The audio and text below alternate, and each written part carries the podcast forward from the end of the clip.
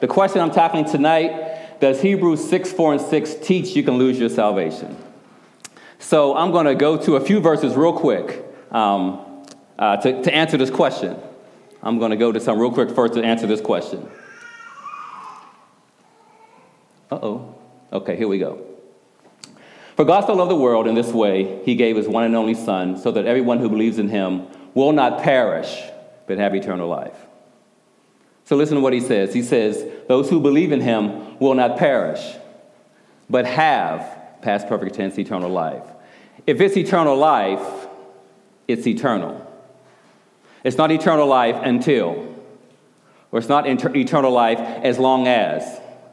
But he says, has eternal life, and they will not perish. It doesn't say they might, they will not perish.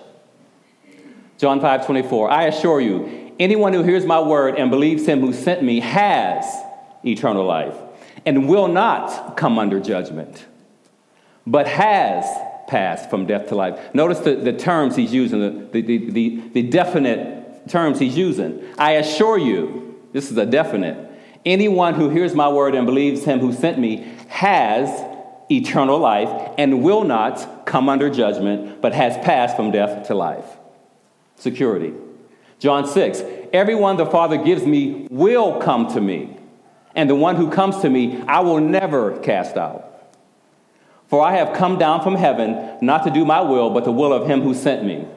This is the will of him who sent me, that I should lose none of those he has given me. You hear that? I shall lose none of those he has given me, but shall raise them up on the last day. They will be resurrected. For this is the will of my Father, that everyone who sees the Son and believes in him may have eternal life, and I will raise him up on the last day. That's security. It's a, it's a definite, it's not a question about that. John 10 My sheep hear my voice, I know them, and they follow me. I give them eternal life, and they will never perish, ever. They will never perish, ever. No one will snatch them out of my hand. My Father who has given them to me is greater than all. No one is able to snatch them out of the Father's hand. The Father and I are one. No one is able to snatch them out of the Father's hand. You are in God's grip. You can't loosen that grip. And you can't pry yourself out or walk out either, as some people like to say. No one can snatch them out of my Father's hand. Ephesians 4. And don't grieve God's Holy Spirit. You were sealed by Him for the day of redemption. You were sealed by the Holy Spirit. How do you unseal yourself? You are sealed for the day of redemption until the end, until it's over. You ain't going nowhere. First Peter, you are being protected by God's power through faith for his salvation that is ready to be revealed in the last time. Some translations say you are being kept by the power of God. You are being protected by God's power through faith. You are kept by the power of God. The power of God is keeping you. We don't keep ourselves. We are being kept by the power of God. There's no power greater than that, so you can't lose this thing because God has kept you. So I wanted to show you those verses to answer the question Does Hebrews 6 teach that you can lose your salvation? The quick answer is no, it doesn't. And so, but the question is, what does it teach? And so that's what we're going to tackle tonight. Uh, let me go back to. Uh, for it is impossible to renew them, to renew to repentance those who were once enlightened. I'm going to come back to that first part later. It is impossible to renew them to repentance. I'm going to come back to that. For it is impossible to renew repentance to those who were once enlightened, who tasted the heavenly gift became companions with the Spirit, with the Holy Spirit, tasted God's good word and the powers of the age, and who have fallen away, because to their own harm they are re crucifying the Son of God and holding him up to contempt. Okay. For it is impossible to renew to repentance those who were once enlightened. What does that mean? What does it mean by enlightened? Enlightened means uh, to give up. First of all, let me, let, me, let me do this first of all. Let me say this, uh, answer a couple things. First of all, who's the book of Hebrews written to? That's the question I think we, we need to, uh, to address. It was written to three groups of people, I think most people think Jews who had become Christians, who had followed the Messiah, um, professing believers, who professed to be uh, believers but were really not. Thirdly, non believers who were on the fence and trying to decide whether they were going to go with Jesus or go back to the Old, Old Testament sacrificial system. So, Jews, those three categories of Jews is who this book was written to. Another question is uh, what are the different interpretations of these verses? Scholars disagree um, on what these verses mean. So, I mean, they're very difficult, as you can see. And so, even scholars disagree, disagree on what's being said in these verses. So, some of the interpretations are first of all, believers who can lose their salvation, like I said, believers who are immature and have hardened their hearts towards spiritual things, and thus brings, God bring, brings God's judgment on themselves. These are uh, immature believers who refuse to grow up.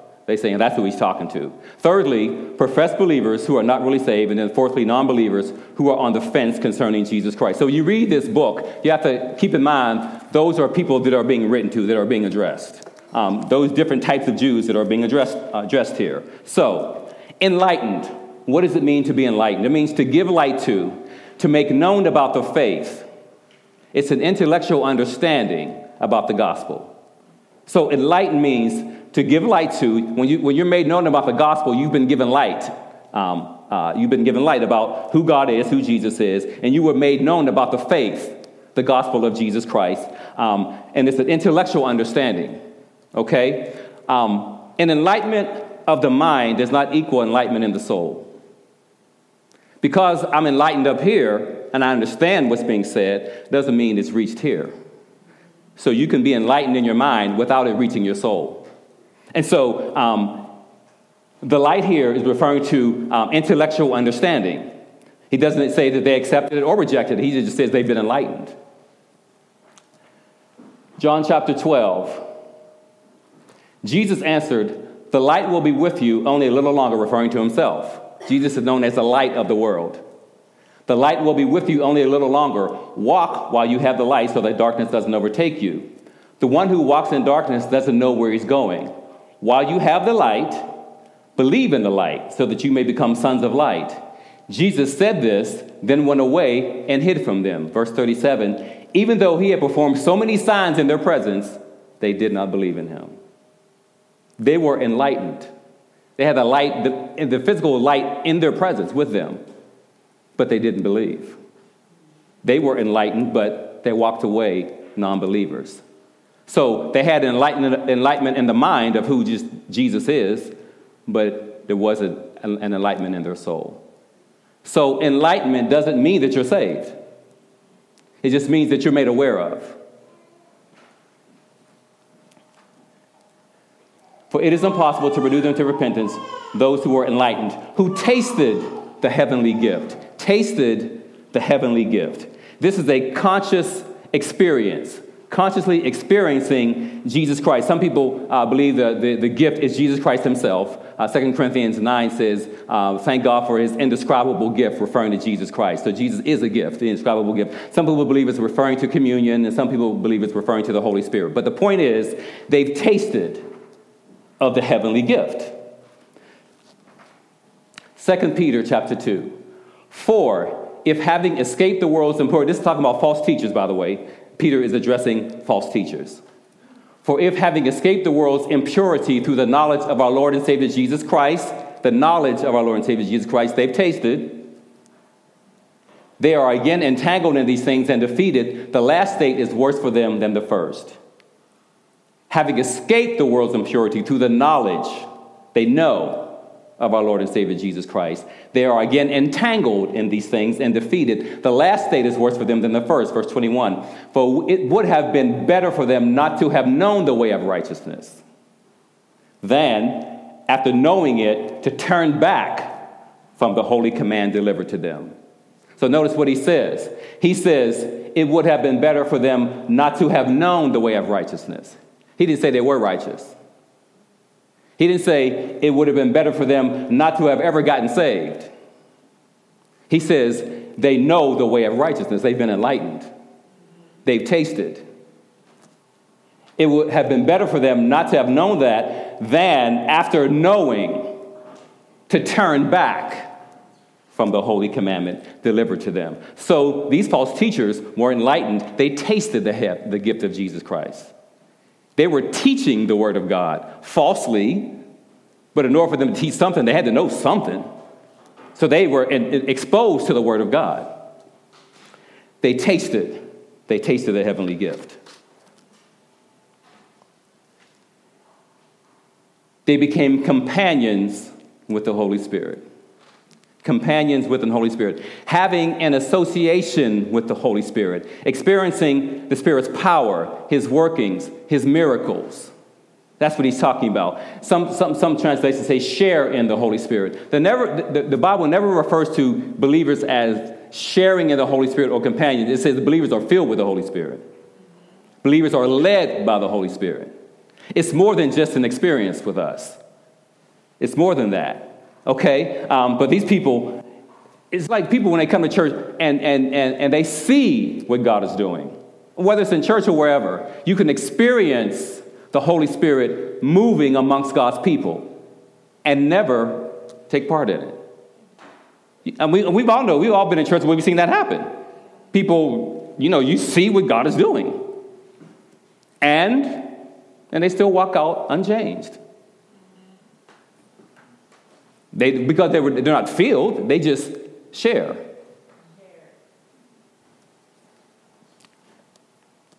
Acts chapter 2, there were Jews living in Jerusalem. This is the day of Pentecost, when the Holy Spirit fell, uh, the birth of the church.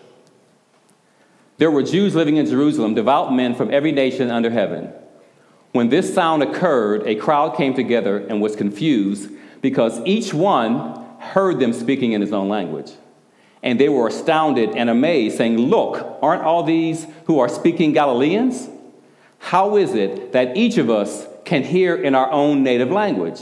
Parthians, Medes, Elamites, those who live in Mesopotamia, in Judea and Cappadocia, Pontus and Asia, Phrygia and Pamphylia, Egypt and the parts of Libya near Cyrene, visitors from Rome, both Jews and proselytes, Cretans and Arabs, all these, we hear them speaking the magnificent acts of God in our own languages. The magnificent acts of God in our own languages. They were all astounded and perplexed, saying to one another, what could this be? Verse 13. But some sneered and said, They're full of new wine. Now, here you have the Spirit of God moving. They see this, they hear this, this Holy Spirit active in their presence. Some said, Okay, what's going on here? We've never seen this before. What do we do with this? Others mocked and said, These just a bunch of drunk folk. They just drunk at nine in the morning. That's all this is. They're mocking. But they're experiencing the presence of God. But instead of believing and say, What must I do? they just mock. And we know people like that who mock at us, at how we worship sometimes, especially in certain settings, in Pentecostal settings. They, they mock at that, they laugh. Sometimes, right in the middle of the service, they're mocking and laughing, experiencing the Spirit of God or seeing the Spirit of God in operation but mocking. Because they're not believers, they're just, they're just sharing it, experiencing the Spirit of God. Acts chapter 7. This is Stephen uh, giving his, his, his historical speech to, to Jews. You stiff necked people with uncircumcised hearts and ears, you are always resisting the Holy Spirit. As your ancestors did, so do you. He said, Y'all always resisting the Spirit of God, just like your ancestors did in the Old Testament.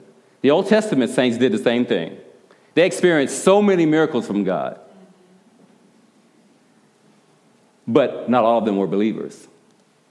Most of them weren't. He says, You are always resisting the Holy Spirit. So it's possible to resist the Holy Spirit. Be in the midst and resist. Before I got saved, I was going to church. Um, a friend would invite me, to church, and I would go. And we would have, you know, church would have quote unquote altar calls. And I hated that time of service. I hated it because I knew what was expected, and the Spirit of God, I understand now, it was the Spirit of God prompting me, pulling on me, tugging on my heart. And I resisted. I said, No, I'm not going down there. No, I resisted for about a month or so. Every time I went, I would keep going back but every time they said, you know, okay, time for altar call, hold hands, I was like, oh, Lord, here we go. I hated because I was resisting. God was pulling on me, Eddie, you know. And the thing was, the funny thing is, I was praying to God to answer some stuff. And he was trying to answer, but I was like, okay, no, but I do need you to, you know. I, ain't, I, ain't, I ain't gonna surrender, but I would like for you to do this, that, or the other. I was resisting the Holy Spirit. Now, God ultimately won, as you can see. but it's as possible, he says, you always, he said, you always resist always. But Just like your ancestors, your great grandma and them, they did the same thing. In the midst of the move of God, wherever that may be, but resisting.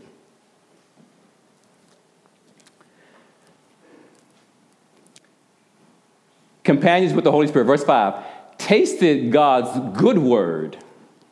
Tasted God's good word. And by the way, when you think about these, all of these terms, Judas is a prime example of somebody who was enlightened, who tasted, who shared in the Holy Spirit, and all this other stuff we're going to talk about. But Judas, well, what happened to Judas? He experienced all of it in the presence of the Son of God himself for three years. Enlightened like nobody else. In the inner circle, 12, chosen.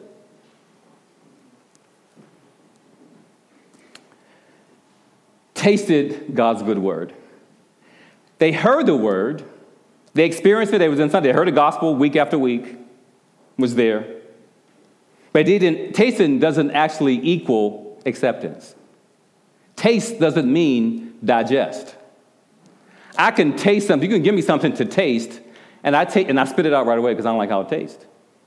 I can even chew on it for a minute, but never swallow because I don't like it. So I spit it out. But I did taste. I did taste. I just didn't like what I tasted. So some people come, they taste the word of God, they hear the gospel. I don't believe that. Don't, who believes that stuff? They taste, tasted the word of God. Acts chapter 8, it's long, I'm gonna be quick. but there was a man named Simon who had previously practiced magic in the city and amazed the people of Samaria, saying that he himself was somebody great. He told everybody, I'm it. I'm your man. They all paid attention to him from the least to the greatest, everybody. Poor, middle class, rich, everybody paid attention to this dude. And they would say, This man is the power of God that is called great. They blamed it on God, said, This man's from God. And they paid attention to him because for a long time he amazed them with his magic. But when they believed Philip as he preached the good news about the kingdom of God in the name of Jesus Christ, when they heard the gospel, they were baptized, both men and women. Verse 13, even Simon himself believed. Even Simon himself believed, and after being baptized, he continued with Philip. Simon said, Okay, I'll take that too. Yeah, he even believed. And seeing signs and great miracles performed, he was amazed. Simon was amazed. Before, they were amazed at him. Now, after him seeing Philip and all of them work, they like, he was amazed. He was like, wait, I ain't never seen none of this. I'm a sorcerer. I've never seen this. He was amazed. Now, when the apostles at Jerusalem heard that Samaria had received the word of God, they sent to them Peter and John, who came down and prayed for them that they might receive the Holy Spirit. For he had not yet fallen on any of them, but they had only been baptized in the name of the Lord Jesus. Then they laid their hands on them and they received the Holy Spirit. Verse 18. Now, when Simon saw that the Spirit was given through the laying on of the apostles' hands, he offered them money. You hear that? After he's seen the power, what they can do, he ain't never did that. He said, Oh, well, wait a minute, give me something. How much you want? What you need? What? I want to be able to do that. When he saw that, he offered them money, saying, Give me this power also. I ain't got this power. Give me this power also, so that anyone on whom I lay my hands may receive the Holy Spirit. But Peter said to him, May your silver perish with you, because you thought you could obtain the gift of God with money. You have neither, you have neither part nor lot in this matter, For your heart is not right before God. He said, You ain't, you ain't even saved. You need to repent. But the Bible says he believed. He heard the gospel, he tasted, he saw the power of the Holy Spirit and wanted it. But Peter said, Your heart is not right before God.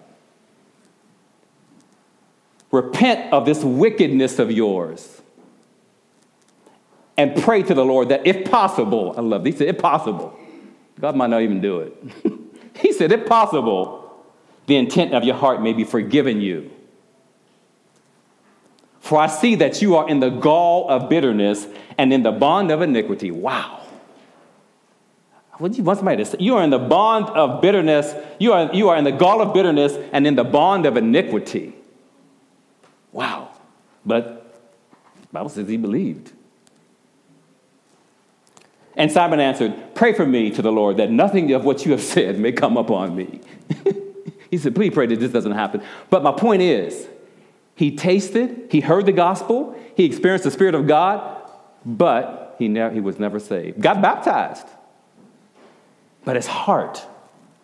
See, just because you say, I believe with your mouth, doesn't mean it's here. It never reached his heart. He just liked what he saw. Never got saved. This is one of Jesus' parables in Matthew chapter 13. You then listen to the parable of the sower. When anyone hears the word about the kingdom and doesn't understand it, when anyone tastes the good word of God, when they hear about the kingdom and doesn't understand it, the evil one comes and snatches away what was sown in his heart. This is the one sown along the path. Verse 20. And the one sown on rocky ground, this is one who hears the word and immediately receives it with joy. They hear the word, they're like, man, that's good. I like that. Yes, give me Jesus. Immediately receive it with joy. They taste. Immediately receive it with joy. Verse 21 Yet he has no root in himself, but is short lived. He tasted, but it was never digested. It was, never took root. Never took root. And I think we've all seen people like that. We know people like that. I used to be on what was in my old church was called a follow up ministry where when people come down to give their life to Christ, blah, blah, you know, you, you are assigned to them, you know, to help them along their walk. And, and you would call them and, you know, encourage them, pray with them, all, you know, all that kind of stuff, you know. But everybody who came down there at the altar that I got hooked up with weren't saved. And I knew, I knew some of them. I knew after one call, I'm like, okay, he, he ain't saved. But they tasted. They even responded. But they, it never, never took root.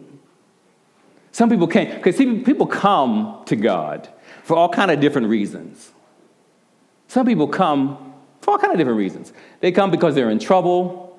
They got a report from the doctor. The girlfriend put them out and said, you need, if you don't come to church with me tomorrow, I'm putting you out. So they come. I know of situations like that. they come because they got a court hearing the next day and so they think if they come and do all of this stuff, then God will, you know, cancel my court hearing. God will. You know, they come for various reasons, but it never takes root. It never takes root. See, These are people who says it never took root, and so therefore they were short-lived. They don't come back. Yeah, no, you never see them again. There's so many people I never saw again. They didn't come back the next Sunday. They just well, they never took root. They just came for the wrong reason. But they tasted the good word of God. When pressure or persecution comes because of the word, immediately he stumbles. When they get pressured, however that may come, or persecution, you know, oh, you one of them holy rollers now, huh? Hmm. Persecution. Are you a Christian? How can you be a Christian? I don't know how anybody with a brain can be a Christian. That's so stupid. And so when that comes, you know, you, you, you, you stumble because of the word. You believe God wrote that? Immediately, he stumbles because it never took root. Verse 22 Now, the one sown among the thorns, this is one who hears the word, but the worries of this age and the seduction of wealth choke the word and it becomes unfruitful. They receive the word, they, they take it, but the worries of this, of this age, they worry about everything. They think that when they get saved, all their problems are going to be solved. All the worry is going to be over because, you know, I got Jesus now. But when the worries of the age and the seduction of wealth, wow. Another translation says, the deceitfulness of riches. Money can seduce you. The seduction of wealth. They leave Jesus for the Benjamins. You know, I, yeah, yeah, I love God, but, you know, if I don't take this opportunity to make all this money, you know, Jesus, hold on a minute, I'll be back. Now I need to, the seduction of wealth, choke the word. It just chokes it right out of them. And it becomes unfruitful. They bear no fruit at all, which is evidence that they are not saved. Unfruitful. Verse 23 But the one sown on the good ground, this is one who hears and understands the word, who does bear fruit and yield some, hundred, some sixty, and some thirty times what was sown. When you're a believer, you are going to bear some fruit. There's going to be some evidence of your salvation. Now, we all in different places. Some are more mature than others. Some are going to produce more evidence than others. But you're going to produce somebody. Somebody need to say, "What's something's different about you? You used to do this, but why don't you anymore?" There's going to be some evidence of your salvation, some fruit somewhere 100, 60, 30, some kind of result. But it's possible to taste the Word of God and not be saved. They taste the good word and the powers of the coming age. What's that talking about? It's talking about the miracle powers of the Holy Spirit, which will reach its climax in the future kingdom. So they saw evidence of what was coming. They saw it in the wilderness, in the Old Testament. They saw it in Jesus' ministry, and they saw it with the apostles. They saw the miracle working power of God and what is to come in the future kingdom, but they still were not believers. Hebrews 2 For if the message spoken through angels was legally binding, and every transgression and disobedience received the just punishment, that's just from the, the, the Old Testament, the, the, the, uh, the law in the Old Testament. How will we escape if we neglect such a great salvation? If you were uh, uh, uh, chastised for just um, uh, the, the, the, the, um, the message spoken through angels was legally binding, and every transgression and disobedient received the just punishment. If you were punished for that, how will we escape if we neglect such a great salvation? It was first spoken by the Lord and was confirmed to us by those who heard it. At the same time, God also testified by signs and wonders, there it is again, various miracles and distributions of gifts from the Holy Spirit according to his will. Verse 5 For he has not subjected to angels the world to come, there it is, the world to come, that we are talking about. He said, We're talking about a future kingdom. He said, But he didn't subject that to angels. But they've seen the powers of the age to come in the wilderness and in Jesus' ministry and in the apostles' ministry. But they were still not believers. They experienced all of that.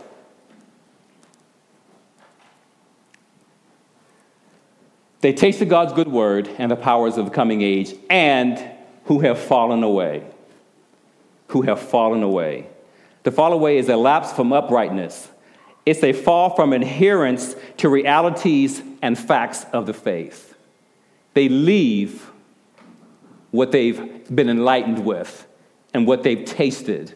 They fall away from uprightness of the faith.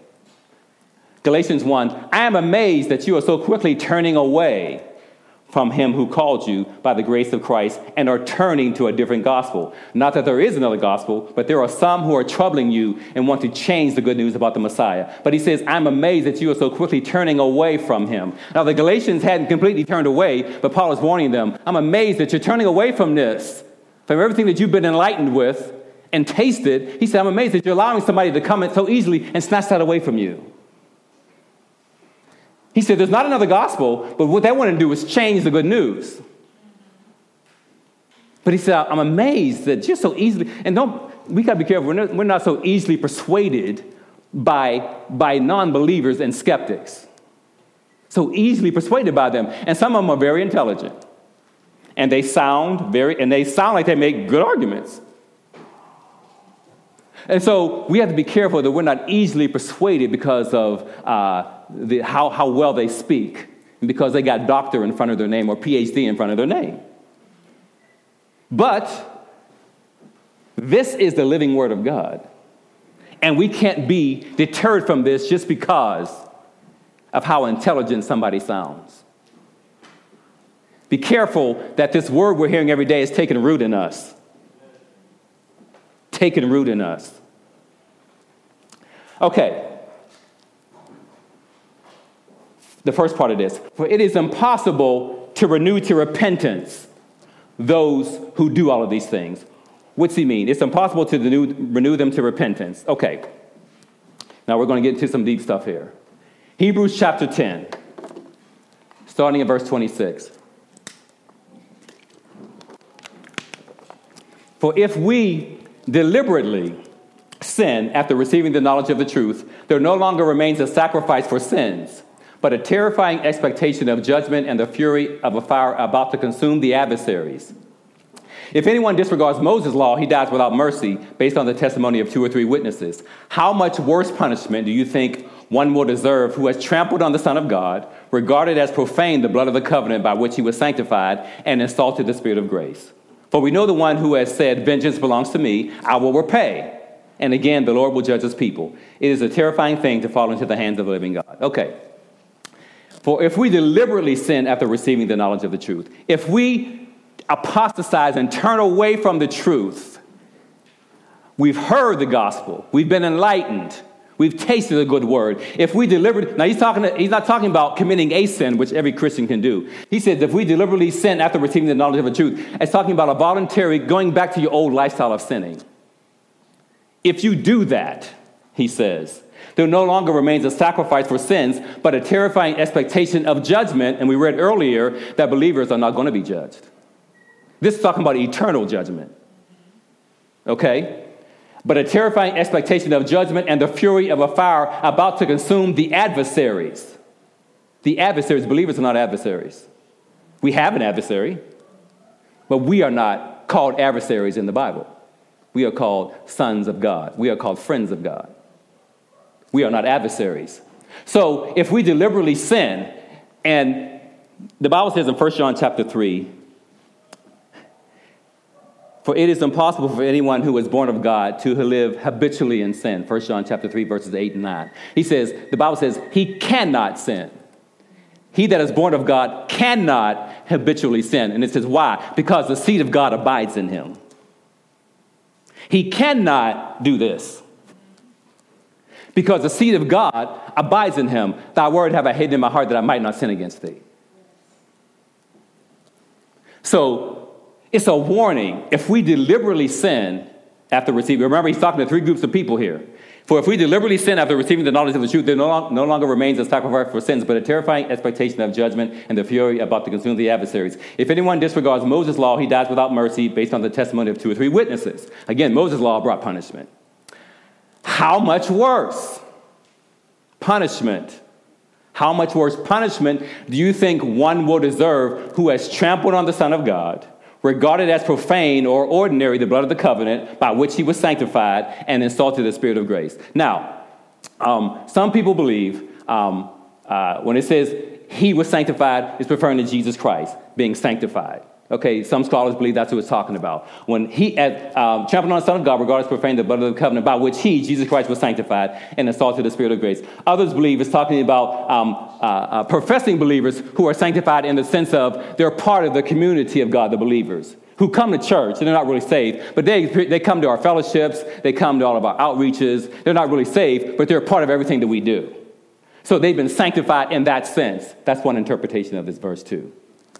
So, regardless of where you land, the point is how much worse punishment do you think he will deserve who is trampled on the Son of God, regarded as profane the blood of the covenant by which he was sanctified, and insulted the Spirit of grace? That doesn't sound like a believer to me.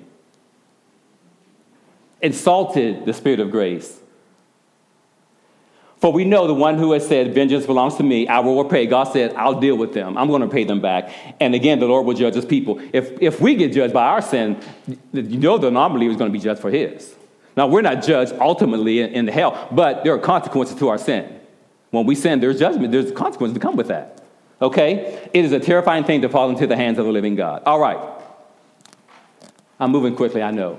Remember the earlier days after when you had been enlightened, again, enlightened, you endured a hard struggle with sufferings. Sometimes you were publicly exposed to taunts and afflictions, and at other times you were companions of those who were treated that way.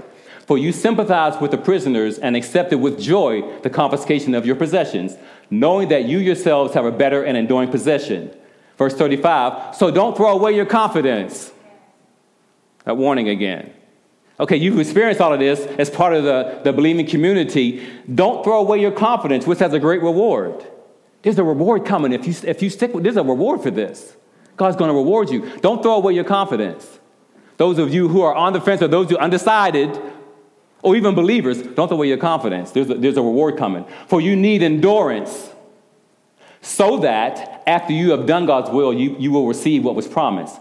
For yet in a very little while, the coming one will come and not delay. But my righteous one will live by faith. What's he talking about here? And if he draws back, I have no pleasure in him. What's he, what's he saying here? For yet in a little while the coming one will come and not delay. He's, he's quoting an Old Testament scripture in the book of Isaiah. Go, this is God talking to his people. Go, my people, enter your rooms and close your doors behind you. Hide for a little while until the wrath has passed. That reminds me of, uh, of, of the, the, the blood on the doorpost in the book of Exodus. He told them, okay, put some blood on the doorpost while I bring judgment on the people. Hide for a little while until the wrath has passed. For look, the Lord is coming from his, from his place to punish the inhabitants of the earth for their iniquity. We're not punished for our iniquity, Jesus took our punishment. For the Lord is coming from his place to punish the inhabitants of the earth for their iniquity. The earth will reveal the bloodshed on it and will no longer conceal her slain. So he's referring back to that verse uh, when, he, when he's talking about this, when he says, For yet in a little while the coming one will come and not delay. But my righteous one will live by faith. Those who are real believers, we walk by faith and not by sight. And if he draws back, I have no pleasure in him. But, contrast, verse 39, we are not those who draw back. You see, he's making a distinction here. We are not those who draw back and are destroyed. That word destroyed means perish, or it means utterly destroyed. G, uh, Judas is known is, as the son of destruction, the son of perdition. Same word. The man of sin in Second, Thessalonians, the man of sin is, learned, is, is known as the man of, of, of, of lawlessness, of destruction, the son of destruction. He says, But my righteous one will live by faith, and if he draws back, I have no pleasure in him. But we, real believers, are not those who draw back and are destroyed, but those who have faith and obtain life, that eternal life. We are the ones who obtain life. We don't draw back. We don't draw back.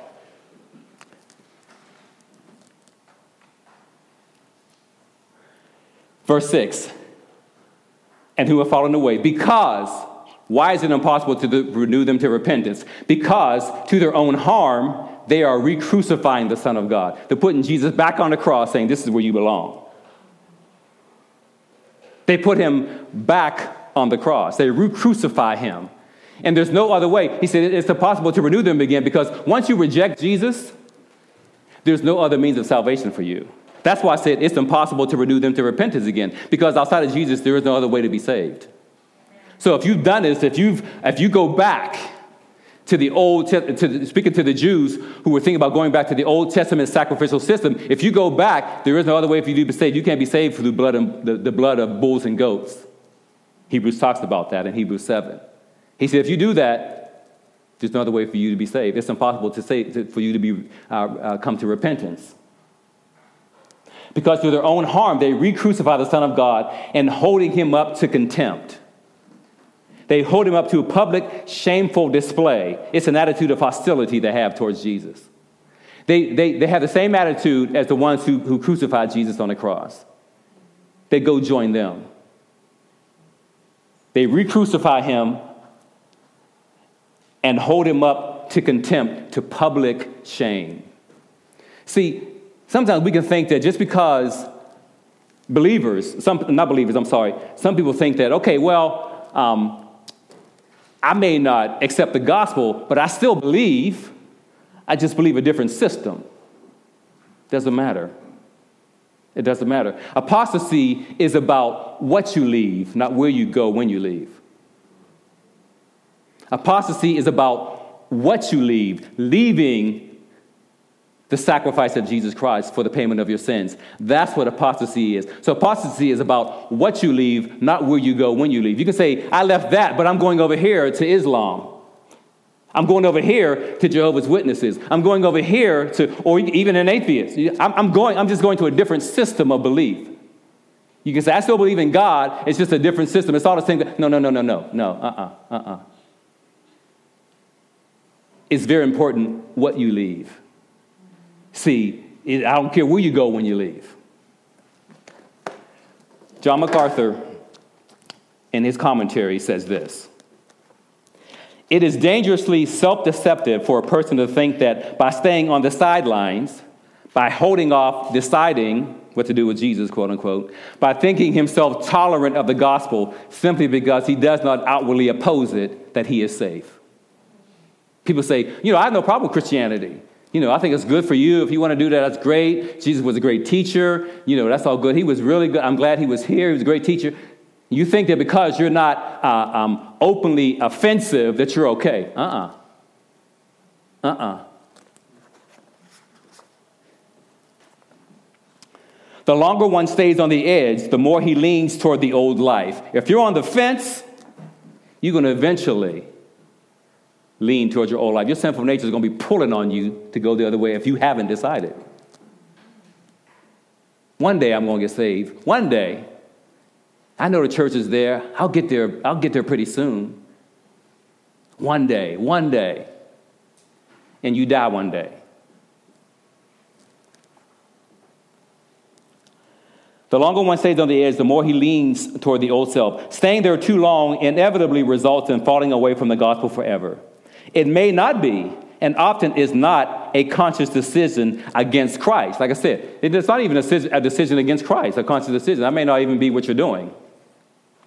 But it is a decision, and it is against Christ. So the fact that you're not making a decision, you've made a decision. And your decision is against Christ.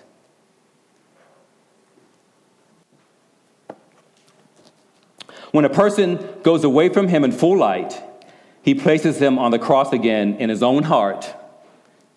You may not verbally say that, but you place him on the cross in your heart. And he puts himself forever out of the Lord's reach. How terribly serious it is to reject Jesus Christ. So you do all of this, you hold him up to contempt. Verse 7 in Hebrews chapter 6 For land that has drunk the rain that often falls on it and produces a crop useful to those for whose sake it is, it is cultivated receives a blessing from God. But if it bears thorns and thistles, it is worthless and near to being cursed, and its end is to be burned. So he's giving an agricultural example here. For land that has drunk the rain that, has fall, that often falls on it, for your heart that has heard, been enlightened, and tasted. And it produces a crop useful for those whose sake it is, receives a blessing from God. If you've tasted, you receive it, you receive the Jesus Christ. You're not just enlightened, but you said, you know what, I'm going to take this, I'm going to repent, receive Jesus Christ. He said, you receive a blessing from God. But if it bears thorns and thistles, that same rain that falls on that same ground, but that ground bears thorns and thistles you reject it. It's worthless and near to being cursed. And its end is to be burned up. He's given an agricultural example of our heart and our receptivity of the Word of God and the gospel. Verse 9 Though we speak in this way, yet in your case, beloved, for as long as he's making distinction again to me, he says, though we're talking like this, about enlightenment and, and, and, and, and, and tasting and all of that, though we're talking like this, yet in your case, real believers, in your case, we feel sure of better things. Things that belong to salvation. Did you hear that? He said, We're sure better things of you. things that belong to salvation. Those who are thinking about going back to the Old Testament system, those who are on the fence and haven't made a decision, these are warning verses for them. See, these God, God is using these verses as a means to, uh, for, for believers to persevere in faith. It's a means for us. There's a warning for some, but it's a means for us as real believers to continue on. It's not a threat to us. It's a means for us to persevere in faith, but a warning to those who haven't made a decision. Though we speak in this way, yet in your case, beloved, we feel sure of better things, things that belong to salvation. For God is not unjust as to overlook your work and the love that you have shown for his name in serving the saints as you still do. And we desire each one of you to show the same earnestness, to have the full assurance of hope until the end, full assurance of hope until the end, so that you may not be sluggish, but imitators of those who through faith and patience inherit the promise. Okay, imitate those who, who through their faith and patience inherit the promise. Those of you who are undecided, be imitators of those who have decided. So, the answer to the question does Hebrews 6 teach that we can lose our salvation? No, it does not. Is it a warning? Uh, a means for us to keep going forward? Yes, yes. Is it a warning to non believers, professed believers? Yes, it is. It is a fearful thing to fall into the hands of the living God. But be assured tonight, church, we are secure. That's why I gave you those verses ahead of time. We are sealed by the Holy Spirit. You can't unseal yourself. God has, has a grip on you. See, we are not holding his hand, he's holding ours. Jesus said, Nobody can snatch me out of his hand. He didn't say, You can't let go. John MacArthur said, If I can lose my salvation, I would every day. But thank God, as we get ready to take communion, thank God we are secure. This is not an excuse to go sin. And no, no. If we, you cannot, if you go out and continue in sin, like that verse says, that's evidence that you are not saved. 1 John chapter 2 says, they went out from us as evidence that they were not part of us. 1 John chapter 2, verse 19. If they went out from us, it's proof and evidence that they were never part of us. That's what he says. So if you go out and act a fool, now listen, like I said, we all sin, commit sin. Committing a sin, if we confess our sins, he's faithful and just to forgive us our sins. The Bible says in 1 John. We have an advocate with the Father. Listen, church, we have an advocate Amen. with the Father, Jesus Christ the righteous. We have a go between, we have, we have a lawyer. When I mess up, do something stupid, which I'm more than willing to do a lot of times, and so are you. Thank God for the advocate. And I hate, I hate when I disappoint my God. I hate it. Non-believers don't feel like that. He said, This is just who I am. I just this is just what I do. I'm just doing me. Okay, all right. As a believer, that's never your attitude. Sin breaks not only God's heart, it ought to break our heart, which is evidence of the Spirit of God indwelling me, convicted me of sin, which is what his job is. So I thank God for that. But um, I want to be holy in all manner of behavior, like the Bible says. Our attitude is not, let me see how close I can get to the edge without going over. That's not the attitude of a believer. Okay, sin's over there. Okay, let me see how close I can get and still be saved. You know, I want to taste a little bit of it. No, uh uh-uh, uh no. Just go on over. Just go on and don't quit playing. Just go on over. That's not, I want to I want to see how far away from sin I can get before Jesus comes. That's my attitude. That's it'll be our attitude as believers. We hate sin. So, no, we cannot lose our salvation. We are secure.